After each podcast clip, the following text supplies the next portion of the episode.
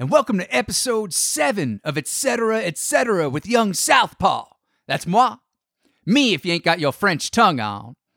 Last week I had the Indelicates on the show, and I'm very pleased that I've now done my first ever crossover episode with my other podcast, The Young Southpaw Part of an Hour.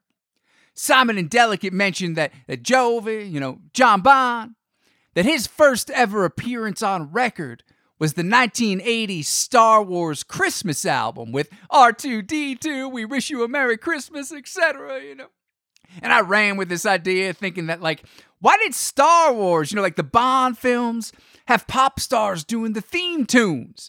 And I end up with a scenario with the Ramones destroying the Death Star and Jovi, Ally McBeal, and Cliff Clavin from Cheers all playing a part in the Resistance. It's wild, man. Check it out over at YoungSouthpaw.com. But back to this show. Today's guest is a very funny comedian from Boston, Massachusetts, Mr. Rob Crean.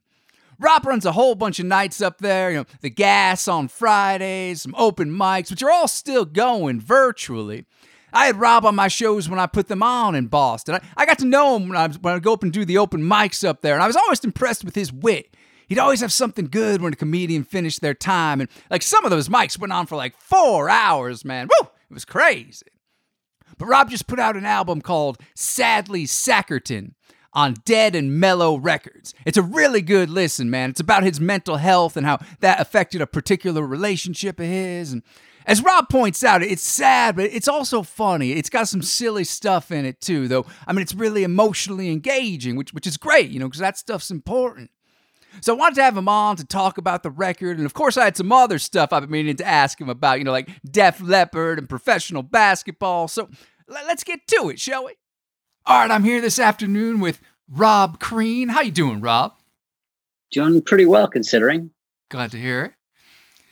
Now, you run a night called The Gas, and that, yes. That word evokes, it's two words, but the latter word, it evokes many things. Some of them, a bit uncouth, but it also evokes the gas giants of the solar system, Jupiter, Saturn, and Neptune, which are all Roman gods.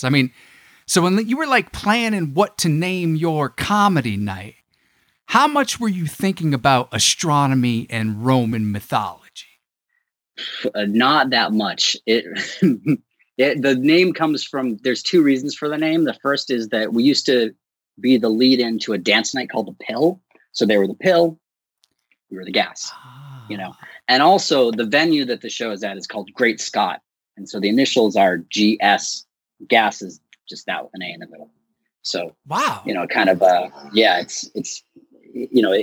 We came up with the name to kind of link up to those two things. But also, the whole idea of laughing gas, I don't know. Now, does The Pill then imply Imodium or Pepto-Bismol, get rid of the gas? Is that where they were coming from? I found out, do you know that Imodium is a opiate? No. Really? Isn't that weird? Yeah. And people get addicted to it and die. It's so crazy. That is weird. I know. I wonder if Karl Marx was around, if he would have said, religion is the Imodium of the masses. Yeah, I guess. Well, really, I guess Imodium is the opiate of the masses. Sure. It's very common and easy to get. Yeah, you can get it everywhere. Well, I don't know about now, yeah. But yeah, maybe it's harder now. I've never tried. Imodium is for is it for constipation or is it for diarrhea? I can't remember. I think it's for diarrhea to make you that constipated, makes sense, yeah. To get rid of the diarrhea. Yeah, opiates are binding. Man. I once knew a guy who took so many antacids that he was warned that his stomach lining was pretty much gone. Wow. Yeah, you gotta be careful of that. You want a good level of acid and base. Do you have doctors on hand at these nights going on at Great Scots? Not regularly, but occasionally a doctor stumbles in. Yeah. We've had some doctors there from time to time. My friend David used to do comedy there sometimes. He was the doctor, but I think he got too busy with doctor stuff to be able to do comedy anymore. I mean, from what I hear, that pays better. Probably, yeah. Yeah. Hmm. Someone told me that in New York, they sent out, I heard this on a podcast actually, that in New York, they sent out like a mass, New York City, they sent out a mass text message to everyone that was basically like, hey, are you a doctor? We could really use your help. Like, that's how desperate things are in New York right now. They're just like, if anyone is a doctor and hasn't told us, let us know. Well, that's intense. Yeah. Wow. Well, we're here today to talk about your new record. I mean, yes. I've heard you've talked about recording albums in the past that you actually hadn't put out. But like This new one coming out, it's a whole new thing. I'm not, you know how like Def Leppard, it took them like 4 years after Pyromania to put Hysteria out. I mean, in what ways is your new album your Hysteria? Well, I didn't lose an arm in between, which I don't know if that checks out historically with Def Leppard, but I feel like it might. It does. Does it? It does. Yeah. Yeah. I'm not a huge Def Leppard fan, so I can't really, it's hard for me to say, but I can tell you the difference between the two albums. First of all, one of them isn't out yet. That'll be out in June. That one will be called Local Personality. And it's, that one is like, it's like stand-up comedy. It's just like a record of jokes. And the one that, came out, about a month ago, Sadly Sackerton, is, a lot more heavy, and it's, it's sad. Mm. It's about, and the Local Personality was recorded in 2016, and it was hosted by my then girlfriend, Amy Rose Ranger, who's a really funny comedian. And, it's just me kind of like in a pretty good place in my life, And then 2 years later in September 2018, I recorded Sadly Sackerton, which is, about a little over a year after we had broken up.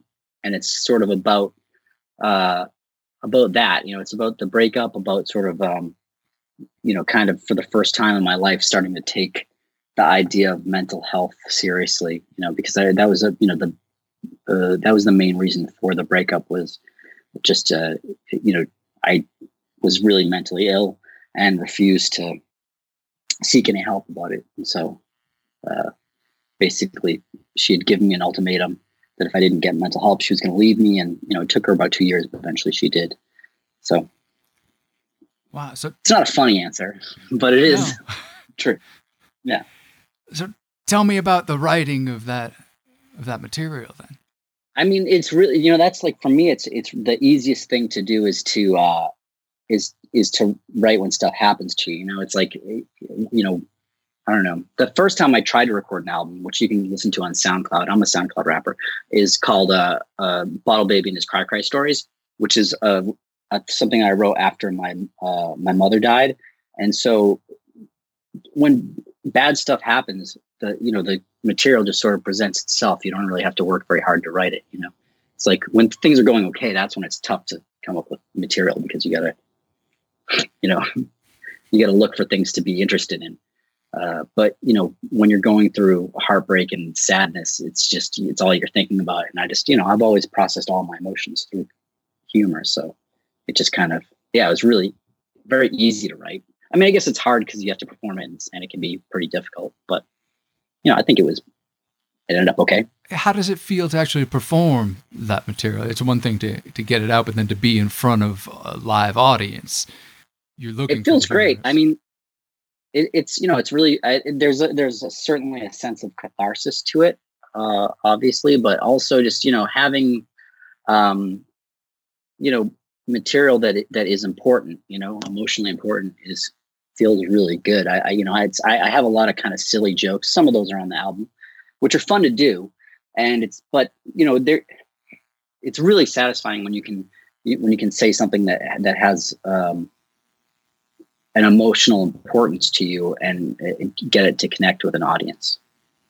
Yes. Not to take away from that, Local Personality was recorded in 2000. 16, yeah. Okay. Yeah, and that'll be out in June of 2000 2020. So yeah, there's a lag.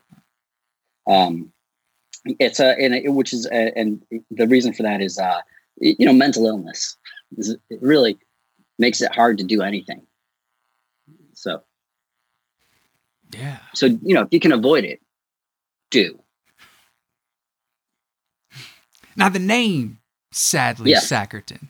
Sadly Sackerton. Yes. It made me think of Kiss, you know, the double S, you know, Kiss. Huh. You know, I mean, do you remember when we were kids? There was that rumor going around that Kiss stood for Knights in Satan's Service. Satan's Service. I always thought that was ridiculous, man. Because like Kiss is such a common word. I mean, why wouldn't it be that? Like, do you have any thoughts on that? I love stuff like that. You know, it's, I mean, that's sort of the, it's a way that the human brain is designed. It's why humans have been able to survive and thrive over all other primates is that we notice patterns and we assign meaning to them, you know?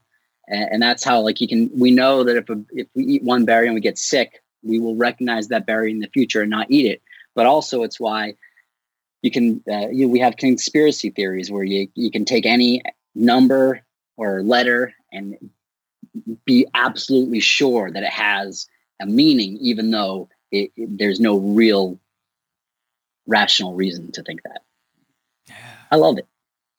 Now, Sadly Sackerton also made me think of the song Sadly Beautiful by The Replacements. Do you know that tune? Mm-hmm. It's a good Which tune. One is that? How does it go?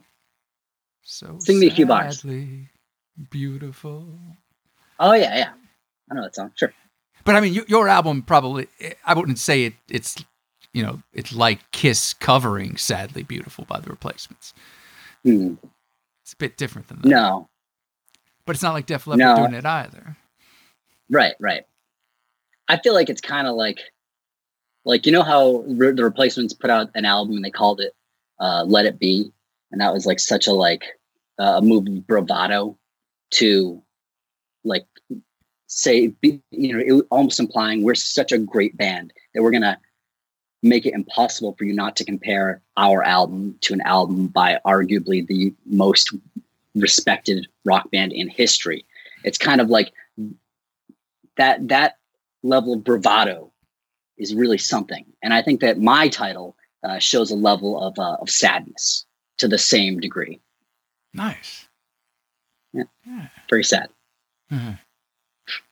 Now, your first attempt to record it last June, it went badly. Yeah. From what I hear. Yeah. It went very badly. Yes. It was a lot of things went wrong. The first thing that went wrong was,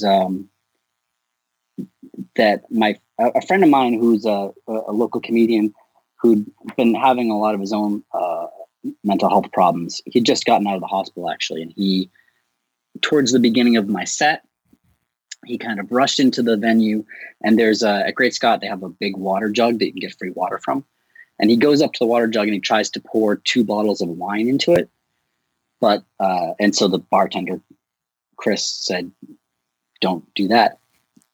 And there was a bit of a conversation between them, which was pretty distracting. And then I said from the stage, I said, "Hey, you know, we're trying to record an album here." And then me and the comic had a bit of a back and forth. And then he tried to charge the stage, and my friend John Paul, who was hosting, kind of jumped in front of the stairs of the stage and blocked him from getting up. And it was very, very dramatic. And then, you know, as John Paul is escorting the comic out of the venue, my friend Angela told me later she heard him say, "Great, now I look crazy." So that happened. Then a few minutes later, every year the Massachusetts State Police does a fun run that goes right in front of the venue, and it just happened to happen while I was recording this album. That was pretty distracting. It's just 100 state troopers jogging while a bunch of state police cars drive at about 5 miles an hour, just slowly, just whoop, whoop, whoop. And you hadn't planned this as part of your recording? No, I had not. I had not planned that. And then And then a bunch of other stuff. The bathroom to the ladies' room was broken, and so every time it has a hinge that it has a the hinge has a sort of I don't know what you call it, but a thing that keeps it from slamming, which had gotten broken. So every time anyone went to the ladies' room, the door slammed. It's very distracting. And then at the end, there were some people who were there who were very drunk and loud, and it was just a lot of stuff went wrong. I think it was a fun night of comedy for people that came out, but it was not a suitable album recording. So I did it again. That was better. Yeah. You mentioned that you got distracted and forgot a punchline, so you riffed about Third Eye Blind for a while. How much Third Eye Blind material do you have? I wouldn't call it material. It was certainly riffing. Third Eye Blind, yeah, I don't know. There's, a thing that got stuck in my head was there's the Third Eye Blind's first single, Semi-Charmed Kind of Life. The whole video is kind of like the singer, Stephen Jenkins, walking around and he's singing and he's wearing a leather jacket that has an American flag patch on it. And then at the end of the video, all of a sudden you see a woman who we hadn't seen the whole video, and she's watching TV. And then all of a sudden she gets up like she's seeing something on TV that she can't believe. And we look and she's watching the moon landing. And the moon landing, the astronaut has the American flag patch on his spacesuit. And but she's like, it's that thing I recognize from that guy's jacket. But it's the American flag. I mean, it's all over the place. It's not that, like, those lines aren't that. It's not the one. It's not American really flag. A good thing. Yeah, so that is not on the final version of the album, that Third Eye Blind riff. So take two, when did you actually finally get it recorded? The end of September of 2019, which was great. And it was really, I mean, it ended up being really good because I, doing it a second time, I worked a lot harder on it. I got my friend Gary Peterson to really help me with sort of editing and preparation. Which I'd never really done before, put any effort into comedy. So it was what I ended up recording was a lot better than what than the first attempt would have been if everything had gone great. So I'm glad it happened. Now the record is out now, huh? Yes, it is. It's on. You can get it on deadmellow.com is the best place to buy it from me financially. But it's available anywhere you'd listen to a comedy record. So go for it. Now, I would suggest deadmellow.com. Deadmellow.com. Was there a release party for it? Or has that been held up? There was a release party. Yeah, we did a release party when was the date of that? It was a while ago. It was like February, maybe. It was, yeah, it came out. I can't remember the date now that it's passed, but we did do an album release show, which was very fun. Yeah, I had a great time. I did a lot of, which I think I'm probably going to put that up on the album release show up on the internet as soon as I can get people to, I just have to ask people that were on the show to let me do it, but it was fun. Basically, I just did, I had some of my friends do sets. My friend John Paul hosted again. He's very funny. And I had my friends Nick Ortolani and Katie McCarthy come up and interview me as though they were hosts of a morning talk show, like Good Morning America or something like that. But it was at night. That's crazy. It was at night, yeah. But I mean, just like I wanted the experience of going out and promoting the album because I can't Dead and Mellow, they can't get me on Good Morning America. They're a very small label, so I thought, try and make the experience for myself. And so I did a very goofy improvised interview with them, which was a lot of fun. And then at the end, I just kind of did a long set without any preparation. That was sort of just, riffy and a little bit crowd worky. It was fun. So yeah, maybe I'll put that up, in the next day or so. I apologize. You've mentioned not doing much preparation twice, at least now. How much of your stuff is just off the cuff, or how much otherwise? It's all off the cuff for the most part, but except for that, the first time I say something, it's off the cuff. And then things, I just do all my writing on stage. So everything sort of becomes what it is while I'm I don't know. It's not the right way to do it. You should write stuff down. I don't write anything down. I just kind of like, you know, when I have an idea, I try it on stage, and then if it, you know, as I do it a few times, it kind of, the way that I'm doing it tends to solidify a little bit. So, you know, when you see me do a set, most of the jokes that I'm doing, I've done before, but I don't know what order I'm going to do jokes in. I don't know what jokes I'm going to do. So, you know, the average that I do is like generally will be jokes that I've done before, though I don't know what jokes they'll be or what order. But the set I did was, you know, a little bit more loose, where I kind of let stuff breathe a little bit more, which is a thing I like to do a lot. Now, you give historical tours, right, as your day job. Do you remember there was an early episode of Cheers where like the tour guide keeps bringing people to different bars and telling them that like important stuff happened there, you know, just so he could drink in that location? I mean, right in Boston too, like you. I mean, how tempted are you to just make stuff up on these tours like that? I don't make stuff up, but there are definitely a lot of guys that do, for sure. Wow. I try to be as, you know, I mean, I definitely get stuff wrong, but I, you know, but if I do, it's by mistake. But, and I definitely, you know, fix stuff as I go along. So, you know, there's sometimes there'll be stuff that stories that you tell, and then later you find out they're not true, and then you just, you know, stop telling them. But that's what history is like, you know? Yeah. Sometimes it's wrong. Now, you go by the name... We used to tell us a story... Go on. Oh, sorry. Please go ahead. No. No, you can continue with your... I was going to go on to a boring story. Ask me a question. Are you sure it was boring? Okay.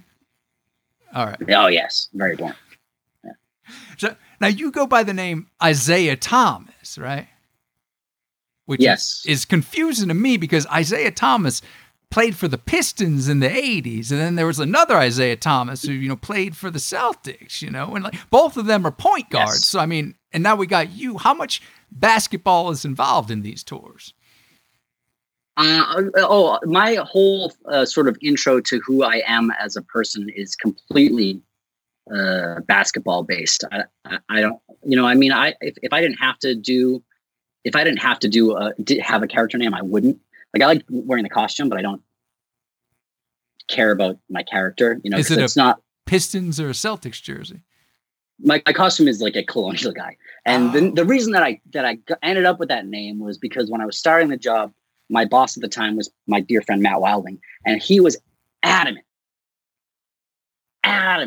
that whatever character I chose to be, and these are, you know, we all play, you know, people that existed in Boston around the time, but he was adamant that my character be historically short, because that's what he sees when he looks at me. That's my defining characteristic, is that I am short. And so I had to play a character that was historically short. And so that's why I play Isaiah Thomas. And, but yeah, so, and I mean, you know, when I do the tour though, I start out and I say, you know, my name is Isaiah Thomas. In case you're wondering, I'm not the same Isaiah Thomas who played basketball for the Detroit Pistons, or the new Isaiah Thomas who played basketball for our Celtics. I realized I do have the physique of a power forward, but no basketball in my day. Sports section was very thin. There's no basketball, no baseball, no hockey. The sports section was thin, which I should know because I published a newspaper in Boston. I published a newspaper called The Massachusetts Spy. And if you haven't heard of it, give me a break. It hasn't been published in about 200 years. And that's it.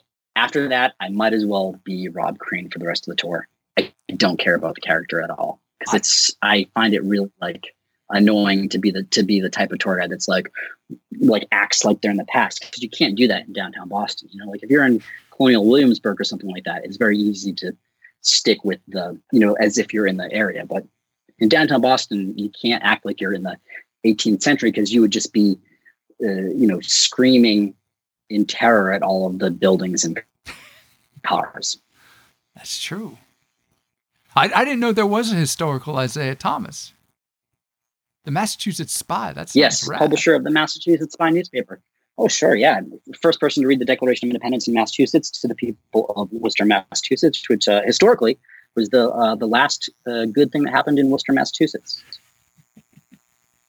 Paris of the 80s. Wow. Cool, man. Well, those are all my questions. Thank you so much for coming on today. You have anything else you'd like to add? Yeah, thanks. Please buy my album. I'd really appreciate it. It's I like most people who are professional performers, I am completely out of work right now, so I can really use the cash. I think it's a funny album. I think it's very sad, but I think it's funnier than it is sad, which I think is pretty good because it is pretty sad. And I think that you'll like it. It's funny, but it's also it's sad, but it's also very silly. So it gets silly, especially at the end. Yes, it's a good listen. I will second you on that. That's why I had you on the show. So yeah, thanks very much, Rob. Thank you for having me on. I appreciate it. So yeah, hope you dug that. I mean, do check out Sadly Sackerton. It's a really good listen, deadandmellow.com. And like Rob said, the record release party and a bunch of other stuff of his is up at the Anderson Comedy YouTube page. You can find him at Rob Crean on Twitter. That's CREAN and robcrean.com. And he's still doing the gas virtually now. That's Fridays at 7:30. And also the Anderson online mic is Tuesdays at 9. His local personality album that he mentioned is coming out soon too. So check it out, man. In Southpaw news, do check out that crossover episode I was talking about. Star Wars with John Bond, Ally McBee, and Cliffy C. over at the Young Southpaw Part of an Hour podcast. That's at youngsouthpaw.com. I also did a new live show for Joyzine, which you can find at joyzine.org. That was a lot of fun. I got into U2 being a B-52's cover band. The letters of the alphabet and the number 2. It's right there, And I also did the Nietzsche time-traveling Wu-Tang fan and John Lennon seance stories. I'm going to be doing some Instagram live interviews, too, coming up. First off, I'm going to be talking to comedian Manny Sierra about Kiss this coming Tuesday. You can follow Southpaw on Instagram at YoungSouthpaw, etc. And I got some more great guests lined up, so please join us again next week. And if you're digging this, please rate it on the site, and share it. Thanks, y'all.